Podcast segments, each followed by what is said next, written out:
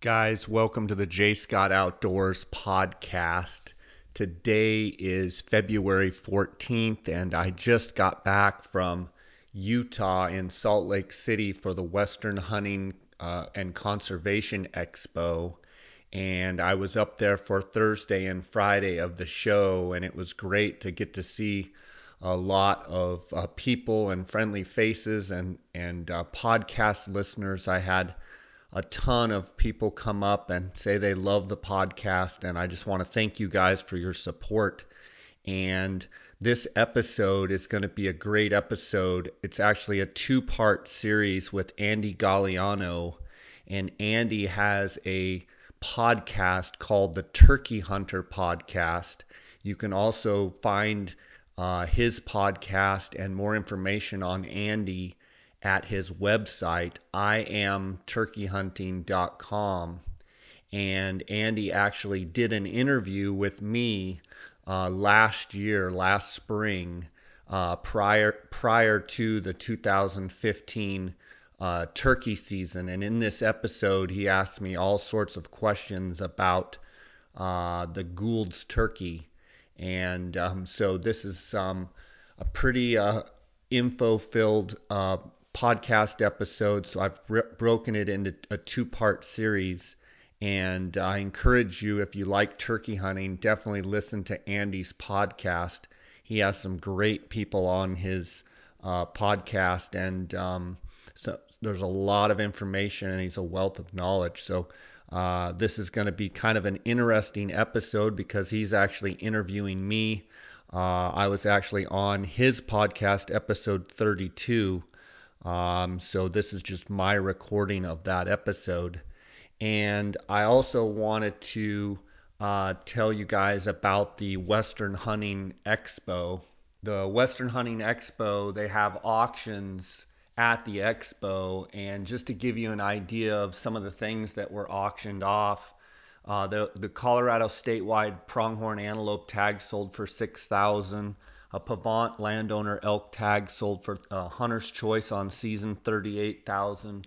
Colorado statewide elk tag 27.5. Uh, let's see here. Um, a Paunsaugunt landowner uh, deer hunter's choice of season 24,000. Uh, Book Cliffs, uh, Bitter Creek South of 15,000. Washington East Side deer tag sold for 13.5. Uh, San Carlos Apache Tribe uh, Commissioner's Coues deer tag sold for 15500 uh, Paunsaugunt landowner Deer Hunter's Choice tag sold for 2400 uh, Utah Book Cliffs uh, roadless uh, multi-season for elk sold for 18000 uh, let's see, uh, uh, Sedeka Safari's five-day two-on-one plains game hunt uh, sold for 300 bucks uh, which that obviously had to be a super value. Um, Paunsaugunt landowner deer deer hunter's choice, another one for twenty four thousand. Um, let's see, the Montana Super Statewide deer tag for twenty one thousand. A, a, Utah Plateau Boulder uh, Kaiparowits archery elk uh, conservation tag sold for nineteen thousand.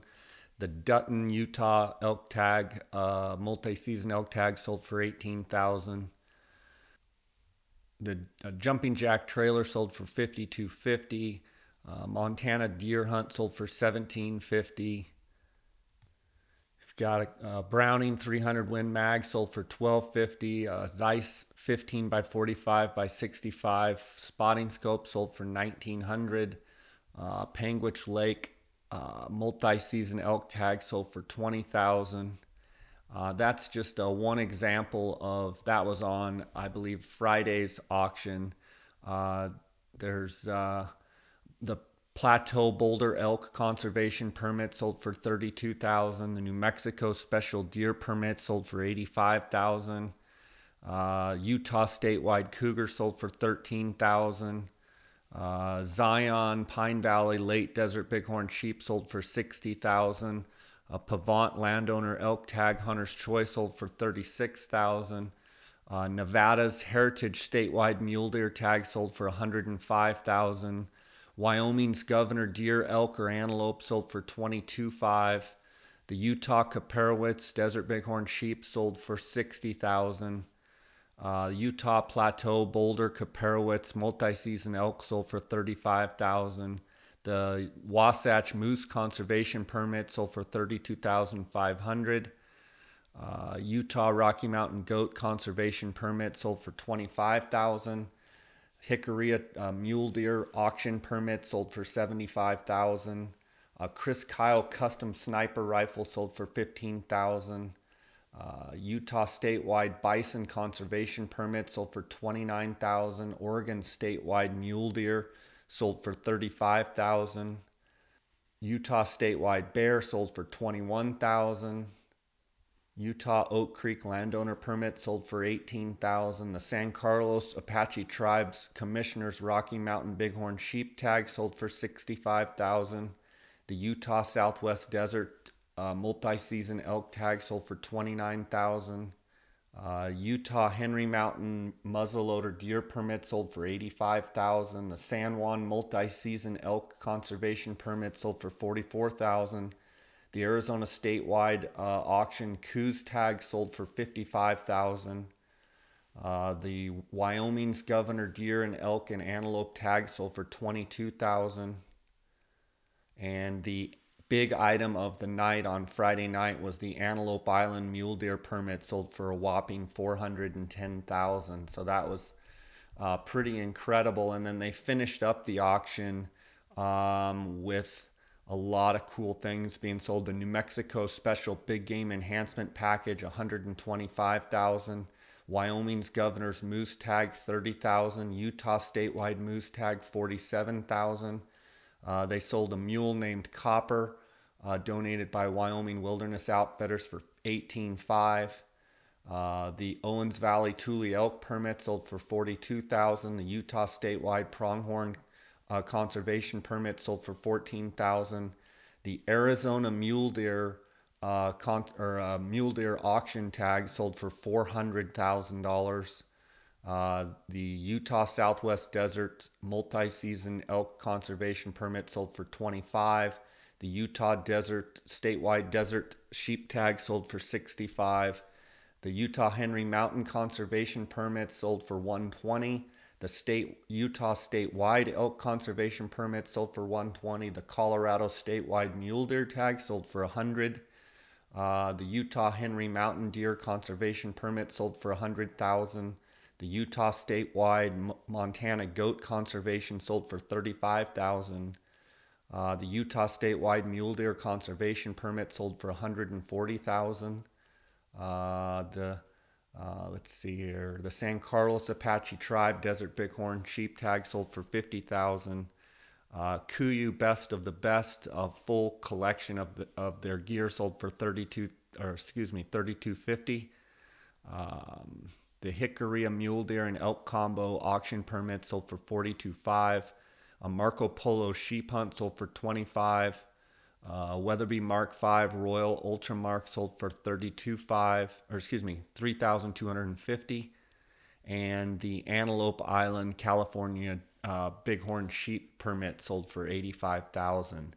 So a lot of money was raised for the animals that we love to hunt. A lot of money was raised in the name of conservation and uh, I actually bought a bunch of five dollar raffle tickets. Uh, they they uh, have a drawing that non-residents and residents alike have equal opportunity. You pay five dollars, and I was able to buy. Um, archery tags and some of the best units uh, tickets for that. I was able to buy uh, archery muzzleloader and rifle permits uh, or, or, tickets for um, the elk permits, the mule deer permits, uh, the mountain goat, uh, the sheep there in Utah, and uh, the the uh, winners are going to be announced, I believe, February 19th. So hopefully, um, maybe it'll be my day to to draw a, a, raffle tag. So.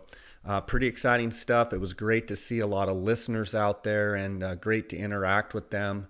It was great to see a bunch of companies that I really like uh, and sponsors of this podcast.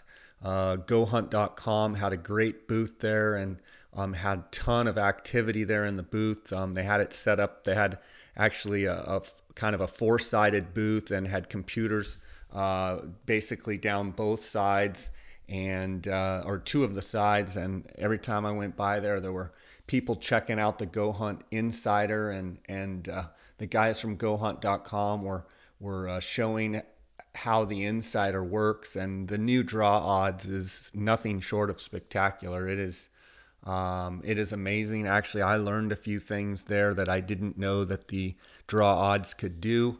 Um, clicked on a few boxes and actually um, got some education on on how the insider works and just blown away. I'm i'm working on my utah applications and uh, the, the, the recent podcast episodes that I've done with Trill Kreitzer and Adam Bronson really helped.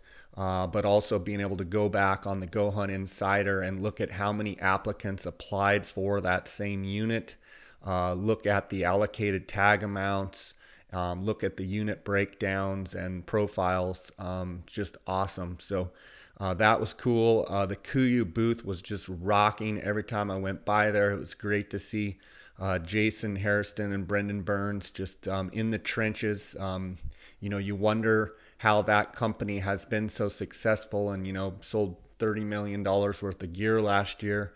Uh, the owner, the face of the company, is in the trenches. He was at SCI last week. He was at the Western Hunting uh, Expo here in Salt Lake City, uh, talking with his customers face to face. Not only do they b- make incredible gear, uh, for a cheaper price for their customers. Uh, but they they talk to you face to face, and they're hunters, and it was uh, it's no wonder that they do so well. They build incredible gear, but they also have incredible face to face personal service, and I want to commend Jason on that. Uh, it was great to see the guys at the Outdoorsman's uh, selling a bunch of optics and answering a bunch of questions. They are the optics authority and uh, you know Cody Nelson over there and his staff were doing a great job uh, selling a lot of product, but also I saw them answering a lot of questions and going through uh, the tripods and the spotting scopes and the binoculars and all the different things that they sell. Uh, that was fantastic. I got to see um, Cheston uh, over there at uh, Phone Scope, and and also got to see the guys at Utah Hydrographics and uh, those guys had a big killer booth, and you know people were just mauling them.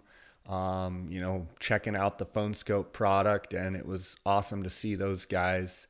Uh, the Wilderness Athlete guys uh, were there selling product, and uh, uh, they had uh, you know a bunch of samples that people were testing and, and trying out, and actually got to see the Western Hunter guys as well. Western Hunter Magazine, Elk Hunter Magazine, Nate Simmons uh, Zach Bohe and Ryan Hatfield. Um, they they had big crowds around them. I actually only got to speak to Nate because uh, I had to go catch a flight, but uh, uh it was awesome to uh, see those guys and uh, just just an incredible um, you know display of hunters and sportsmen gathering. And I love to go. I you know I really liked going to SCI the week before, and then going to this show in Salt Lake City was was uh, fantastic. It's great to see the energy and the enthusiasm of, of hunters out there and sportsmen, and, and uh, it's just a great encouragement for me. I want to thank you guys for listening to this podcast. I want to thank the sponsors for supporting this podcast. And um, you guys uh, can send me comments and questions at my email at jscottoutdoors at gmail.com. I wanted to answer a couple of questions. Oh, there's another one coming in right there. Um, sorry about that. Uh, I wanted to answer a couple questions uh, that I got, and um, hopefully, if you guys have had these same questions, this will clear th- some things up. It says, Jay, uh, do you guys sell real estate statewide? Uh, that's from Bob. Um, Bob, you're referring to Dar Colburn and myself selling real estate. Yes, we are licensed in the state of Arizona. Uh, we work with my nephew Jay Pyburn and, and my dad Bill Scott. Uh, I have been in real estate since 1997 when I got my real estate license. I believe Dar got his license in 2000. and uh, we have been selling real estate ever since. Yes, we are licensed and have the ability to sell um, all over the state. Uh, we primarily uh, work the Metro Phoenix area, and uh, each person within our group kind of has their own specialty. Uh, we handle everything from uh, vacant land sales to ranches to uh, you know rental properties to multifamily properties. we help people find rental homes.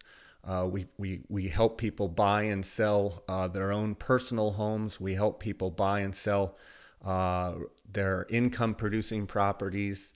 And um, between the four of us, uh, we, we, we cover a lot of uh, business across uh, the Metro Phoenix area.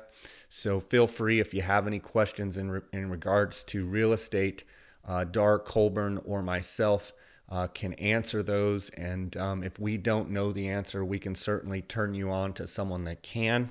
And I appreciate that. Uh, I appreciate uh, that question. Uh, this question comes from Ted. He says, uh, Jay, I'm looking at getting a new spotting scope. Uh, what spotting scope do you recommend? Um, well, Ted, the spotting scope that I recommend actually is the Swarovski a 95 millimeter objective 30 by 70 eyepiece. And um, it is it's it's the STX um, it is the best spotting scope that I've ever looked through. I use it to do most all of my digiscoping through. And um, cranked up to 70 power. Uh, it is an amazing spotting scope. Uh, the eye relief uh, at 30 or 70 power um, as you crank it up to 70, um, you don't notice very much difference uh, there, and it as far as it, it stays very good and clear all the way from 30 power to 70 power. I have had every generation uh, basically of a Swarovski spotting scope uh, going back to, I forget what they even call them, I think the CT80, um, which was a gray one. And then the next generation I got was the uh, STS 80 HD, and then uh, this new spotting scope I've used now for two hunting seasons, and um, it is fantastic. Uh, I actually I'm a straight I or a straight spotting scope. Uh, uh, I tried to use the angled. I bought an angled and uh, actually uh, went back in and, and Cody sold me a straight eyepiece um, and I just couldn't get used to the angled eyepiece. Uh, actually, a guy at the show here asked me a question uh, what I liked, whether angled or straight, and I, I like a straight eyepiece. I've just used that my whole life, and it's kind of Ford Chevy. Some guys like the angled, and I think that's fine.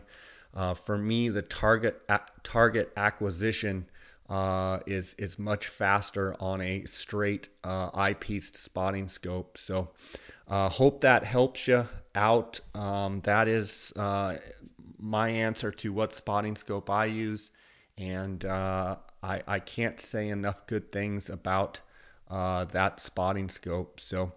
Um, guys, it's going to be a great two part episode here uh, with Andy Galliano. He's going to ask me a bunch of questions about Gould's turkey hunting uh, and about uh, uh, some other hunts that I've been on. And um, like I said, check his podcast out if you're into turkey hunting, the Turkey Hunter podcast.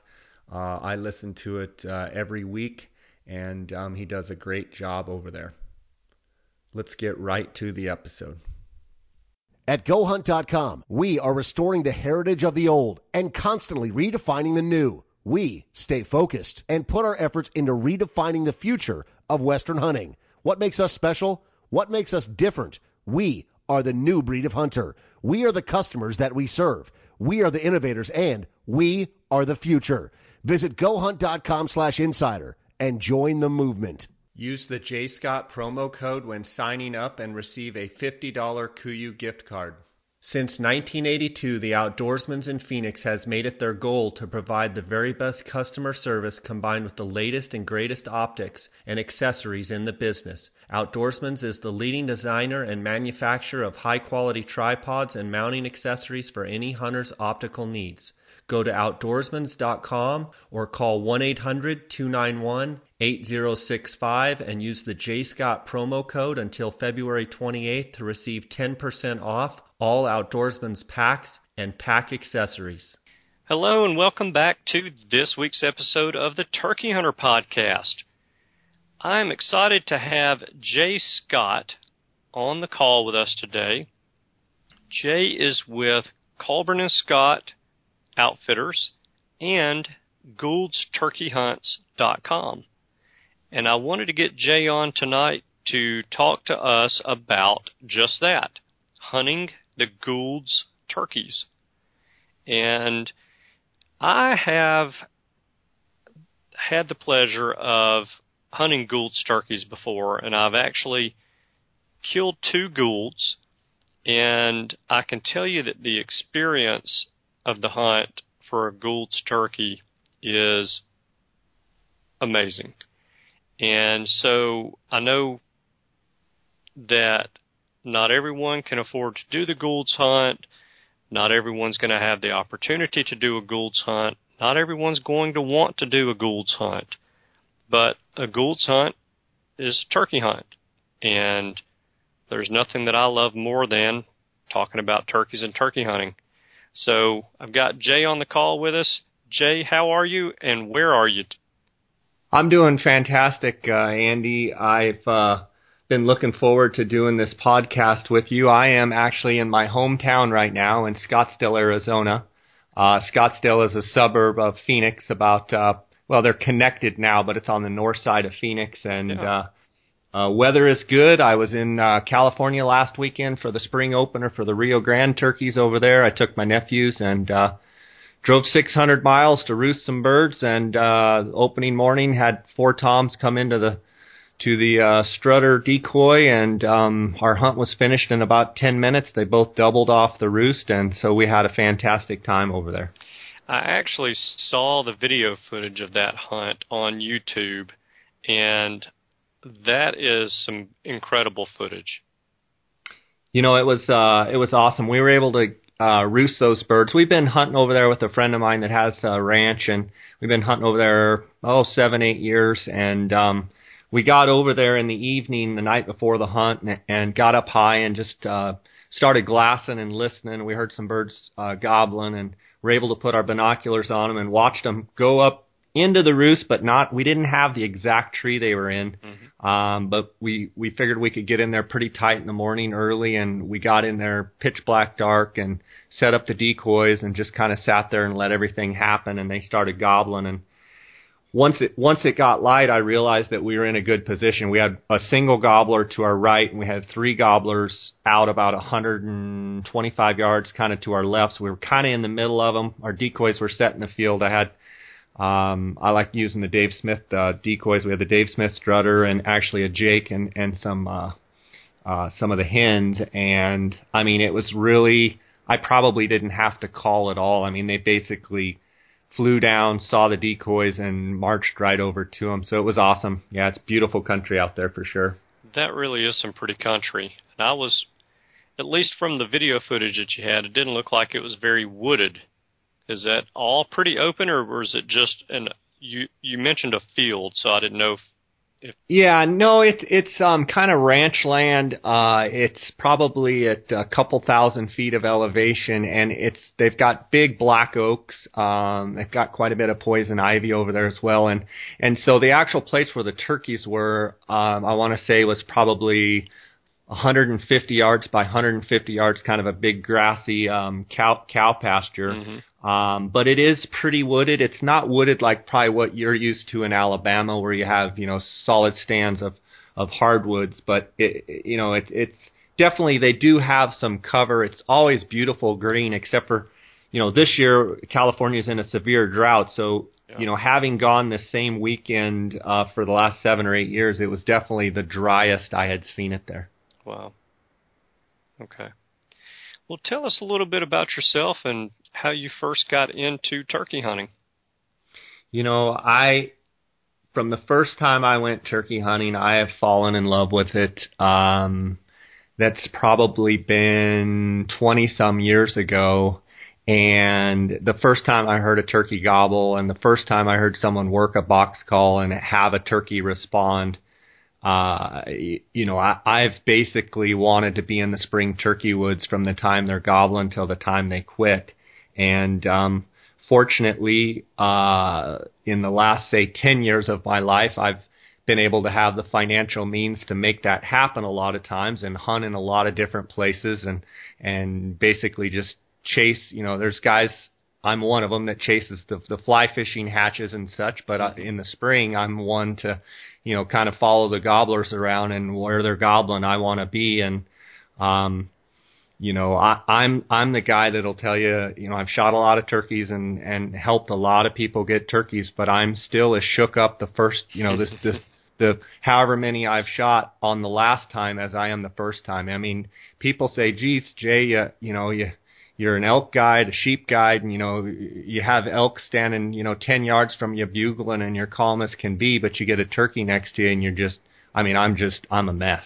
Yeah. And I think that's what I love about turkey hunting so much. I mean, a lot of people, you know, they just think it's a, you know, for lack of a better term, they're just like, why do you like turkeys so much? They're just a dumb bird. Well, to me, it's everything about turkey hunting. Uh, you know, from from all of the gear and all of the setup stuff and all of the strategy behind it, and trying to be in the right place at the right time. And you know, uh, you know, I I talk about with guys, you know, turkey hunting in my in my mind is how you do it in the process. It's not just going out and killing a bird. Yeah. Um, it's it's all the things that lead up to it. You know, strategizing with your buddies on where you're going to be sitting opening day. You know, what if the birds do this? What if they do that?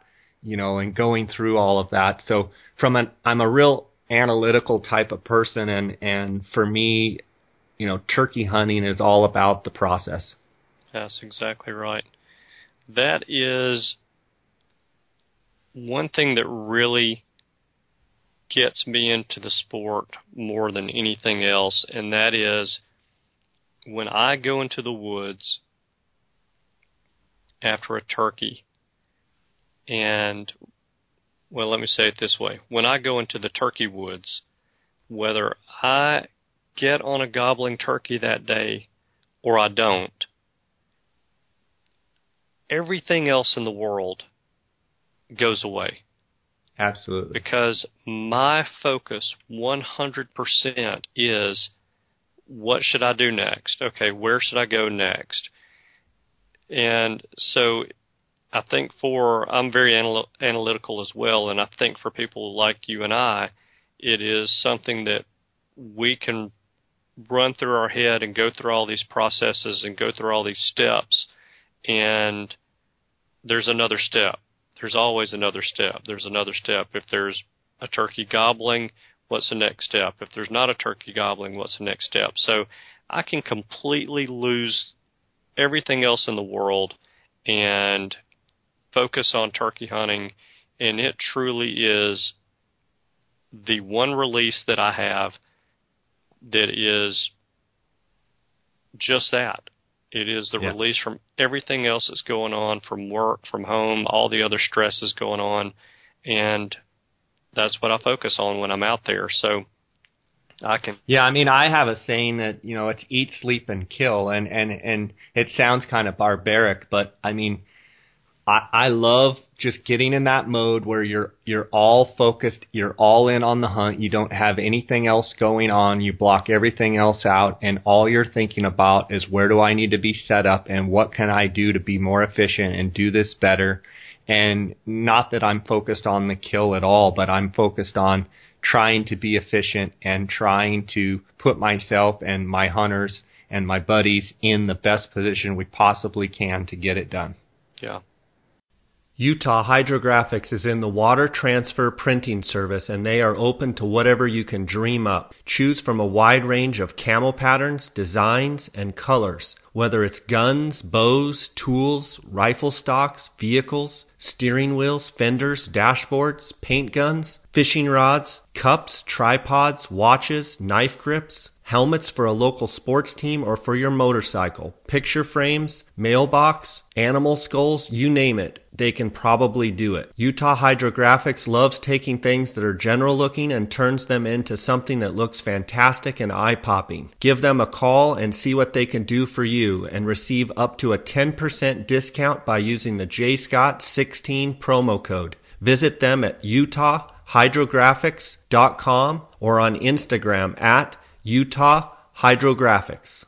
Whether you are interested in elk, deer, antelope, bighorn sheep, or moose, Western Hunter and Elk Hunter magazines will bring the adventure to your mailbox. These publications feature articles on the finest hunting gear, tips and tactics from experienced hunters, field judging trophies, glassing techniques, calling strategies, and much more. To become a more knowledgeable and skilled hunter, subscribe today. Go to westernhunter.net forward slash jscott and enter your email address for a chance to win a $1,500 credit towards any Swarovski product. Your saying and my saying kind of go hand in hand. My saying is there are killers and there's everybody else. and you've got a choice. You can either be a killer or you can be everybody else. You don't necessarily have to squeeze the trigger every time you go out to be a killer. Absolutely. But it's Absolutely. it's that mindset, it's that mentality of being on go and being on go in a second's notice. So Yeah, and I think I think you you you mentioned that you don't have to pull the trigger. Honestly, I think a lot of times I'm even more say intense or more focused when it's not even me that's hunting because I want to make sure that who's with me is going to have, you know, the best opportunity and best experience they can. And you know so you know i get very upset with myself when i make dumb mistakes. And you know it, it you don't have to hunt very long uh to to to make mistakes. And um you know every every it seems like every day i do something and then i question myself you know why did you do that? You know that was lazy. You didn't do that. You know you could have done this. And you know i think that's what you know guys with our personalities that's just what we kind of thrive on and, and to a certain extent, I think you can get too analytical and, and let it, you know, get too intense and too analytical. So one of the things I always try and do is just have fun with it and know that sometimes you're gonna you're gonna be set up in the wrong spot. You know, you're gonna be you're gonna make mistakes. You're gonna have birds coming in and all of a sudden, you know, you make a call that and you, you think, why did I even call? They were coming straight to me and you know, um, I think sometimes I have to step back and remember this is all for fun, and you know you're not always going to be efficient on every turkey that you try and go after. And I say that too. I haven't hunted eastern turkeys. I'm sure when I get to go out and hunt eastern turkeys, I'm going to get absolutely schooled, but I'm going to enjoy every second of it because it's all about the process. Yeah. And you may not get schooled. Just depends on the time of year that you come. That's right. I mean, sometimes they they can make you look good, and sometimes they can make you look silly for sure. Very true. Very true. Well, let's talk about the Gould's turkey a little bit. What is a Gould's turkey, and what makes it different than the other turkeys that we find here in the U.S. The Easterns, the Merriams, the Rios, and the Osceola. What is different about a Gould's than those four? From my experience, I would say the Goulds are a bigger bird as far as far as standing height from from you know ground level to the top of their head. I'm going to think that they're probably the tallest bird out there. I I can't speak for easterns or Osceolas. I have not done that yet, but I I have a lot of hunters tell me that their track is bigger. Um, that obviously I believe their tail fan to be actually a little bit bigger. I don't know if it is, but a lot of hunters that come hunt with me down in, in Mexico for Goulds, the first time they see a Gould's turkey strutted out, I mean, I try to explain it to them and they just don't really get it. And then the look in their eyes when they first see a, a bird in full strut with that big white band on their tail, you know, it just makes them look so big um, and beautiful. Uh, the thing I really like about Gould's turkeys compared to the Merriams and Rios that I that I've I've hunted for a long time is uh, they're to me they're very callable. Uh, they they love to strut. They love to gobble. Um, they really work to the call well. Um, you know, you you you can get away with not being the greatest caller and be just an average caller and do very well. And so they're a very user friendly bird in my opinion. And I think a lot of that has to do with the fact that um, they just don't get hunted, they don't get called to, and you know that they're not like an eastern bird that's on edge at all times. Um, mm-hmm. You know, I, I think their gobble. Uh, Andy, you've hunted them. Their gobble is not, uh, you know, it's. I say it's kind of a cross between a Rio's and a, and a Merriam's, um, but they love to strut. And you know, if, you, if you've watched any videos on my on my site, uh, Gould'sTurkeyHunt.com, uh, you'll see that they, they love to come to the decoys. They love to beat the decoys up, and you know they're just a real user friendly bird. Yeah, they are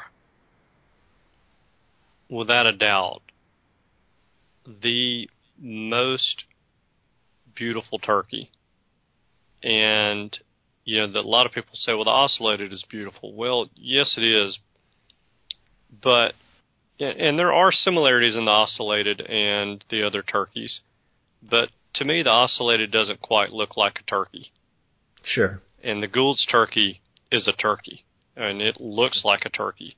The white band, the white tipped tail feathers are stunning. They really are. There's such a contrast on a dark colored bird. Yeah. That and they are the whitest of white. Yeah. and it makes that fan just look huge. I mean, you can attest it just that fan looks so big and it might not be, but I always tell people I I would love to actually get the primary feathers out and measure them. I think they're longer, but they you know, they could be 3 inches shorter and and you know, I'm a total fool, but you, your impression and even my hunter's impression is they're like, "Oh man, that fan is so big."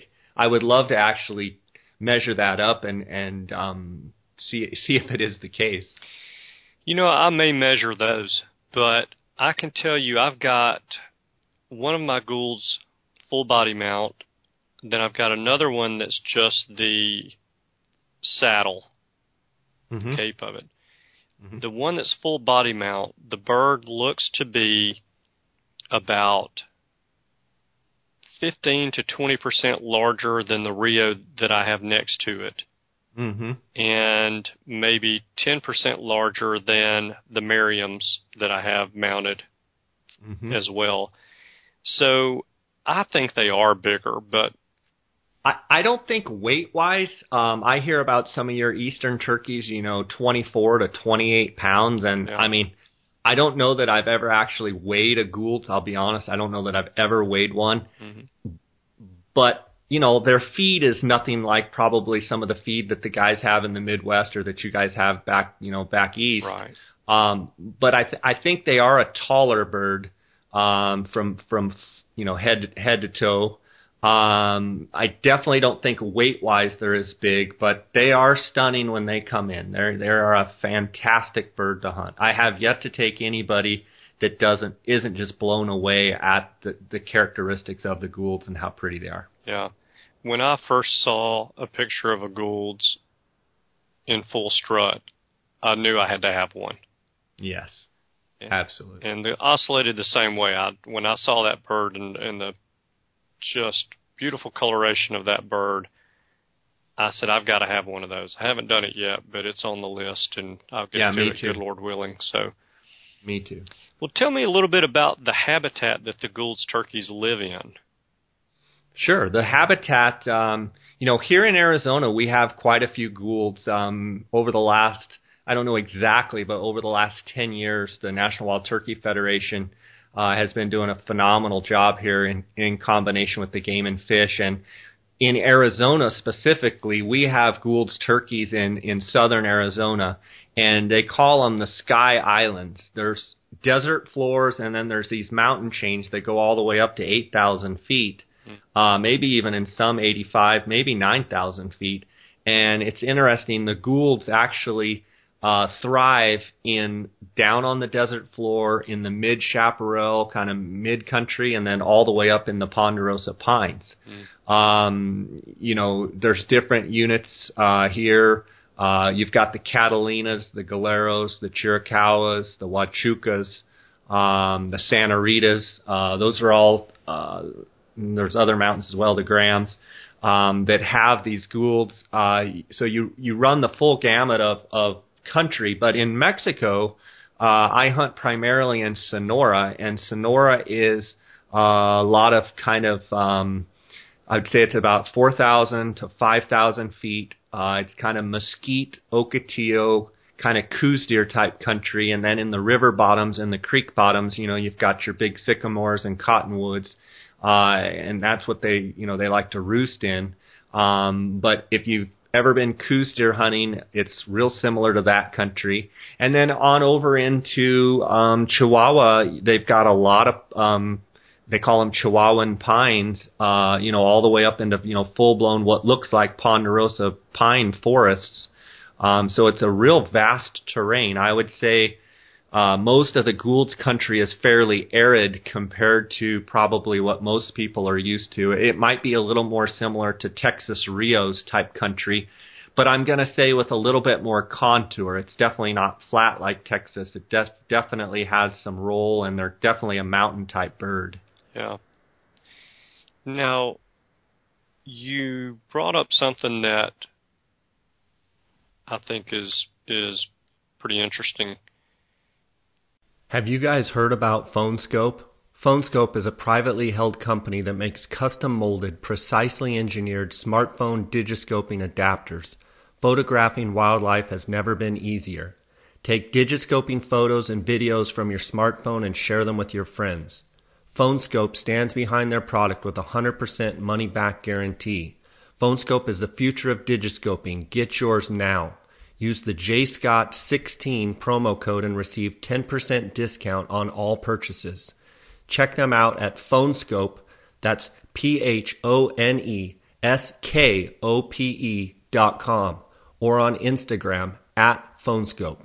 Wilderness Athlete is committed to improving the health and quality of life for the outdoor athlete by providing field tested, scientifically validated nutrition and sports performance products. Check them out at wildernessathlete.com and use the J Scott promo code to receive 10% off any order in February 2016.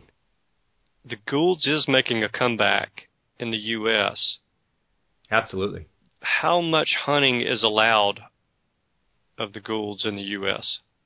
Yeah, and and I can tell you, um, I can't give you exact numbers, but I can tell you like uh, you know, say eight or nine years ago, a lot of the units had one or two Gould's turkey tags total. Mm-hmm. And now several of the units, I want to say, have two separate hunts that they've split into two hunts, and I think have, you know, seven or eight, maybe nine, maybe even ten permits per hunt.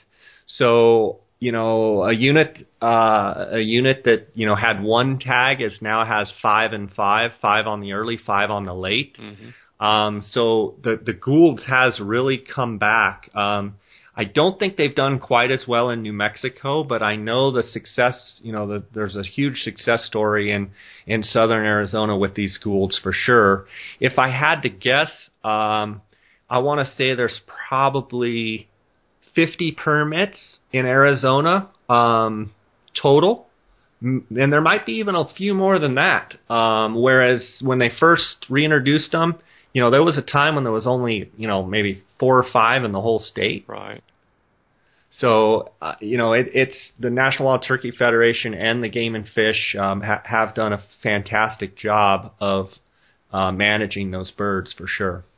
Yeah, I know that, or it seems like I remember that when Arizona first opened up hunting for the Goulds, the NWTF got one of the permits and auctioned it off.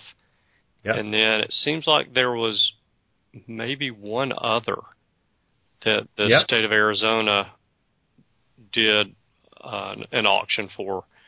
And I think that was it.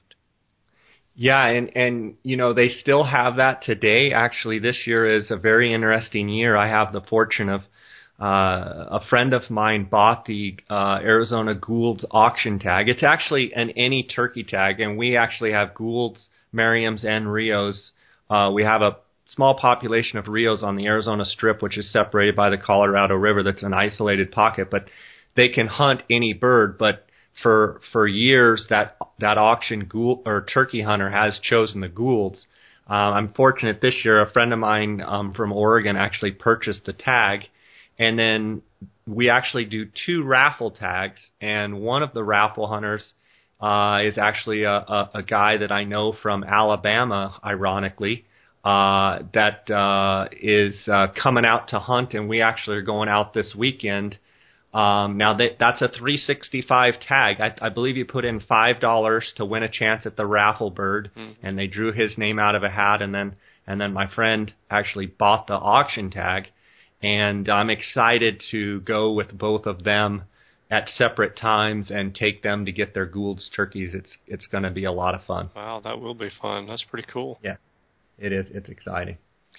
Now you mentioned that you mentioned some of the areas that we can find Gould, some of the mountain chains, and that kind of thing, both in the U.S. and in Mexico. Where and you you also mentioned that the Goulds in Arizona are doing well at the higher elevations as well as the lower elevations, but typically in Mexico, do you find them in a certain area, certain elevation during season? Yeah, I would say that um, where I hunt in Sonora, Mexico, which is uh, west of Chihuahua. Sonora, just just to kind of picture it, is basically you take Arizona, and it's basically everything south of Arizona, and it bleeds over a little bit into New Mexico, and it bleeds a little bit over into California, but pretty much straight south of Arizona is is the state of Sonora, and most of my ranch, well, all of my ranches were are anywhere within 30 to 50 miles of the of the U.S. border, and so really what those birds are is just a extension of those sky islands, and a lot of the country is very very similar to the same mountain range that's you know 50 miles away in Arizona. You've got you know all the way from say 25 or say 1500 feet up into the you know, where you get the mesquites that are, you know, in the, you know, 2,000 to 3,000 foot range, and then you've got the oaks that are in the, you know, 3,500 to 5,000 range. Then you go on up into the the the uh, manzanita and the pines. To answer your question, most of the birds that we hunt in Sonora are kind of in that lower to mid range country. Uh, they they like to be around water, so a lot of times they're in the the river bottoms and the drainages. Um, and conversely, in Chihuahua, a lot of the hunting is done at you know six, seven thousand feet, primarily all in the pines. Um, so Mexico definitely has a very diverse terrain. Yeah. Um, one of the key factors with Gould's is if you can find good water, uh, you're usually going to find Gould's turkeys. Yeah, that's something that they absolutely have to have. Yes. There is no well, there's a puddle here or a puddle there, like they can do east of the Mississippi, and and just find them a mud puddle to drink out of. There are no mud puddles. Yeah, it's a very arid place, and and and you know there are times when it it feels like a tropical jungle because they do get big monsoonal moisture, and and you know actually in December and January when we're Coues deer hunting down there, it can feel wet at times, but overall it's a it's it's a pretty inhospitable place at times. Um, very beautiful in its own right, um, but a lot of beautiful cactus and and a lot of you know in the spring I mainly hunt them like the first two weeks of May and a lot of stuff's bloomed out and it's just a beautiful time to be down there. Yeah. Now the ranches that you hunt, do they have guzzlers or water tanks? most of the ranches, none of the ranches have guzzlers, so to speak. Most of the the water is um, what they call represos, uh, what we would call just cattle water tanks that are mm. you know dirt tanks, um, and then a lot of the drainages. Uh, you know, have permanent water where there's tinajas or what we would call springs, and the tinajas, uh, you know, down down a drainage. Uh, if, if it's got you know, say puddles every, you know, if there's puddles every quarter mile, you know, pretty good sized little puddles from the springs, um, you will find turkeys there most often. Yeah. Okay. I was curious about that. The there's some windmills too, but it's mostly dirt tanks and um, you know, just uh just tinajas. Yeah. The place that I hunted had tanks mm-hmm. and that was a great place to set up mm-hmm. morning or afternoon. You knew birds were going to be coming in there to get something to drink, and sure, there was no question about it. So, water is key. Turkeys can eat just about anything, but water is something they have to have. So, in those arid areas, that's extremely important. Yeah, you know, um, speaking of eating, uh, last year towards the end of our hunts there in the middle of May, um, I was checking out to see what those turkeys were eating because I noticed they were leaving the roost and kind of just going out in pretty open country and I had a suspicion I knew what they were eating. Um, there were grasshoppers all over and I I opened one up and and looked at it and and it was just I actually have a picture of it somewhere just chuck full of grasshoppers. I mean like Andy like hundreds, like wow. um, as full as a turkey stomach can be, uh, full of grasshoppers. I mean, like the it was hard when I cut into it. It was just so full of grasshoppers. Wow, that's crazy. Yeah, pretty cool. Well, you talked a little bit about when you go to Mexico to hunt the Goulds, and you said it's the first two weeks of May. And I know that NWTF has really been working with the Mexican government to implement some seasons, an actual turkey season, to implement harvest limitations and that kind of thing. Has any of that actually taken place?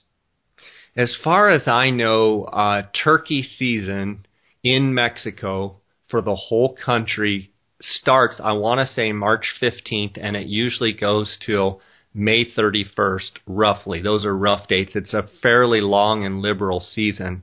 Um, to be honest with you, I know that Gould's turkeys run all the way down into Durango and, you know, get, you know, maybe a couple hundred miles from uh, the border of the U.S. I ha- the furthest I've probably ever hunted turkeys south of the U.S. border is probably about 50 miles.